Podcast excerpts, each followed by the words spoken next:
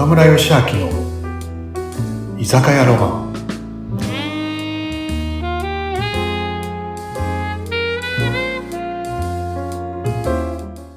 はい。皆さん、うなみさん、今日もこんばんは。いらっしゃこんばんは。ノリノリです。い。酔ってるの？もう常に酔ってる感じです。よろしくお願いします。素晴らしいね。それじゃあ、乾杯しよう。はい、お願いします。はい。はい。はい。乾杯、カチン。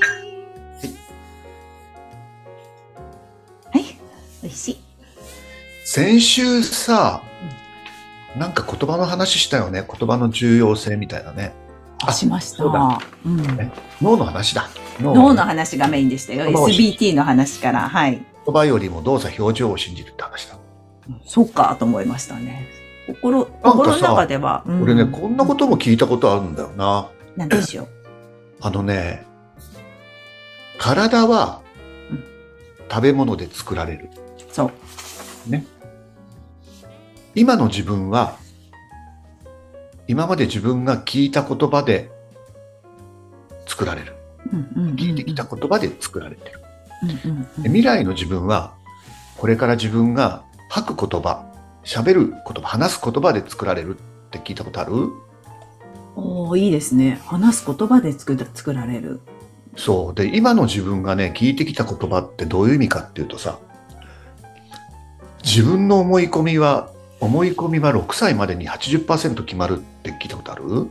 ああ。10 6歳までに80%決まり、うん自分はこういう人間だっていう思い込みだよね。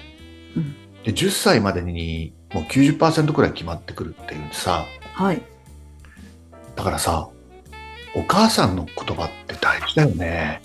ええー、そうですお母さんね。子供になんて「あんたダメな子ね」ってばっかり言ってるとうんうんうん。僕ダメな子なんだって思っちゃうんだよね。いや、それ私思い出しました、今その話で。ダ昔メな子だねって僕言われたことないけど、おふくろに。うんうん。まあ、おふくろはいつも俺に褒めてくれてたからね、あれだけど、でも、なんか、こう、おふくろと買い物とか行って、おふくろの知り合いにあるじゃない？知り合いに。うんそうすると、吉明くんだねって言うと、後ろに隠れちゃったりしたの、僕ね。そうなんだ。えー、かわいい。そうするとね、うんごめんね、この子、ひ人見知りなんでって言うんだよね。で、それ何回も言われてて、あ、俺人見知りなんだっていうのはあったよね。あと、小さい子供が来ると、なんかこう、なんだろうな、なんかこう、何人を話しかけていいか分かんなくて赤ちゃんに。そうすると、はいこの子は赤ちゃんをあやせない子なんだよ、ですよってみんなに言うから、あ、俺赤ちゃんはあやせない子なんだってずっとそれを思ってた。そう。だからね、お母さんってさ、一番身近な洗脳する役だからさ、うんお母さんの言葉って、あれだよね、子供にとって大事だからさ。うんそう、と思わないゆなみさん。いや、本当でか、でも今どうしようと思いました。自分の子たちにいい声言葉かけてるかなってちょっと不安になったんですけど、でも思い出しましたよ。岡村さん、それ話で、前ね、あの、ドリームマップの先生やってた時期があって、ああの、小学校に行くんですけどね、その自己肯定感を測るためのその実験があるんですよ。どれだけ自分のことが好きかっていうのをコップの水で表現するっていうんですよ。で、必ずクラスに2人3人は、あの、コップの水に自分が好きじゃないから水かけない子がいるんですよ。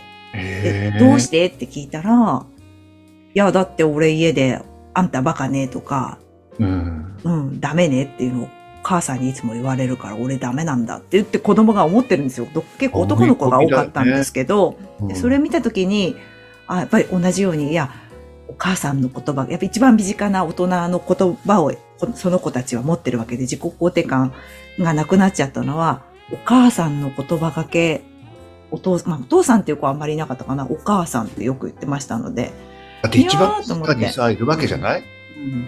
あの、お母さんがね、中にはさ、学校の先生がどうのこうのとかってなるけどさ、うん。やっぱ一番の教育のあれはお母さんだよね。なんか、よくさ、ね、あの、本当島田洋洋七さんでしたっけ、ガバイばあちゃんとかさ、ああ、はい。ね、オール1でもさ、あのー人生総合力やとかさ、うんなんかね、うん。うんそのいろんな先生がさ、たとえテストで10点でもさ、うん。褒めるというさ、ね、おお前は伸びしろしかないとかさ、うん。ね、これからこれからみたいなさ、うん。ね、その、なんだろう、できないところを褒めるんじゃなくて、でき、あ、できないところを叱るんじゃなくて、できるところを褒めるっていいかなってね。なんかね、本当思い込みは、ね、あの、6歳まで80%決まるって、本当、あ大事だなって思ったよいや、ね。もうそれ過ぎちゃったらどうしたらいいんでしょうかって言います。また悩み相談になっちゃうね。もう40でも、でもさ、プラスのストロークでいいこれからもね、もうその戻れないから、今からはもうできてるところをアプローチするんでいいのかしら。あとね、あとうん、これだったら自分でできるんだよ。あの、例えばさ、はい。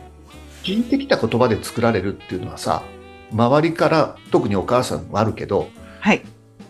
一番お母さんの声も聞いてるけど、それ以上、もしかしたらそれ以上に聞いてるのがさ、はい。自分で言った自分の声を耳から聞いてるじゃない？はい。そう、だからね、俺はできるっていうことを言うのも、はい。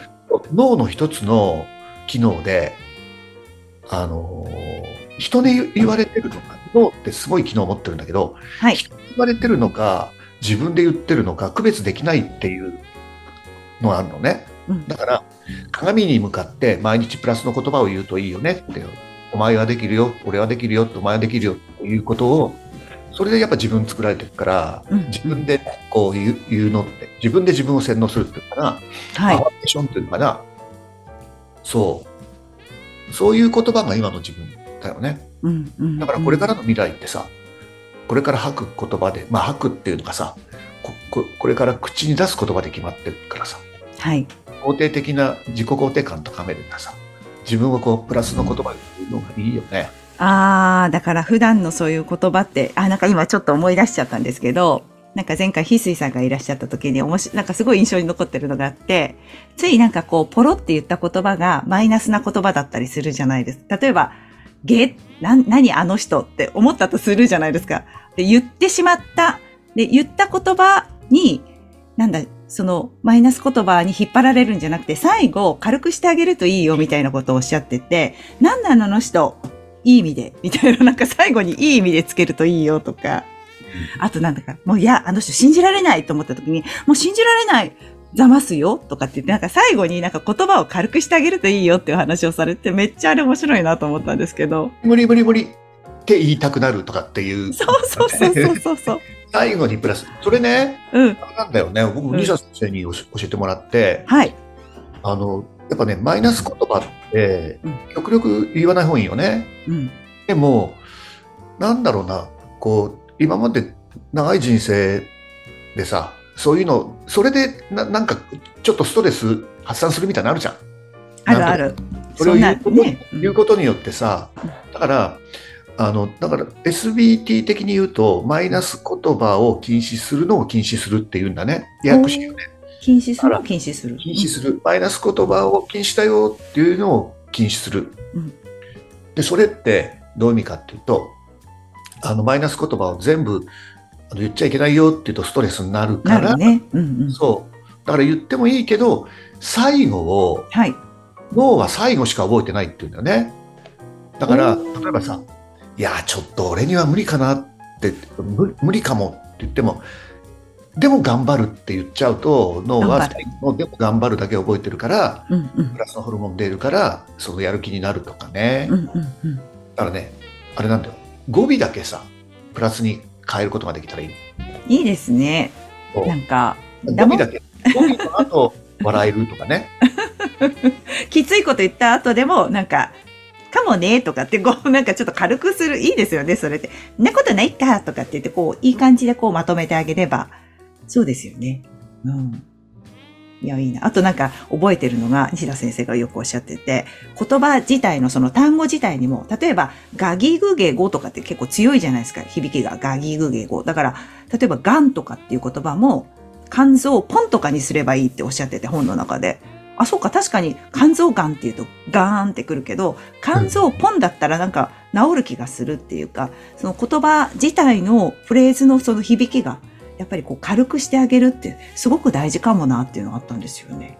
きっとあれなんだよね。うん。もうそれもさ、条件付けで、がんって聞くとマイナスのイメージで、こう、ホルモンがね、なんかこう、マイナスののホルモンポンって言うとなんか楽しくなるみたいな。そうですよね。パピプペポは楽しいですよね。誰か言ってたよ。なんかね、ため息つくってああんまり良くない時じゃない、はーって。うんうんうんうん。あれね、パーにしてごらんって、パーって言うとね、笑えるでしょ？確かに。だから嫌なことがあって、パーってため息つきそうになった時に、その時、パーって言うと、かわいい。めっちゃ可愛いですね、しかも。林やペーパーみたいな。周りかだって周りから見てもさ、うんなんかね、ははーってため息ついてるとさ、うん何？と思うじゃん。そうそうそう。いや、でもあれね、習慣なんですよね、ため息つく人。私もいたんですよね、周り、会社にいるときに。もったいないなと思って。だから周りに僕疲れてるオーラがめっちゃ出るから、もったいない。こういいう人もいたよね。うんため息ついたら、はっと気づいて、また、あ、そうそう、それそれそれ、私言ってます。もったいないから、もう一回吸ってくださいって言ってましたで。もそれも、うん、さっきの、うん。その名前、マイナス言葉の後のうん、プラスに変換してるってことだからね。あ、そうですよね。それ、そういう捉え方ですよね。いいですよまあね。最後がプラスになれば、多少はね、いいっていう。まあでもね、かといってマイナス言葉言わなきゃ言わない方がいいからさ。まあね、ちょっと言い方変えてみるとか。ね、うんこの前何面に出てもらったけどさ、習慣づけだからさ。うんね。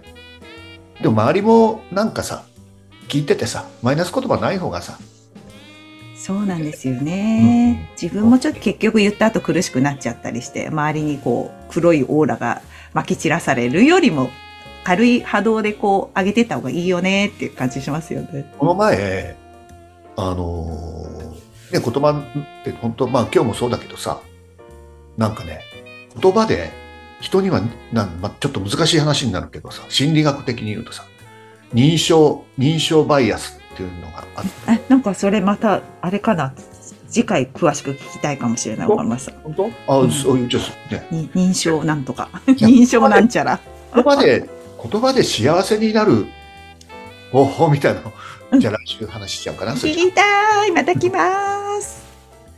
もうお帰りの時間？もうお帰りですよ。早いのよ。引っ張る引っ張る。じゃあね、今日もありがとう。ありがとうございます。皆さんも早くね、休んでください。おやすみなさい。おやすみなさい。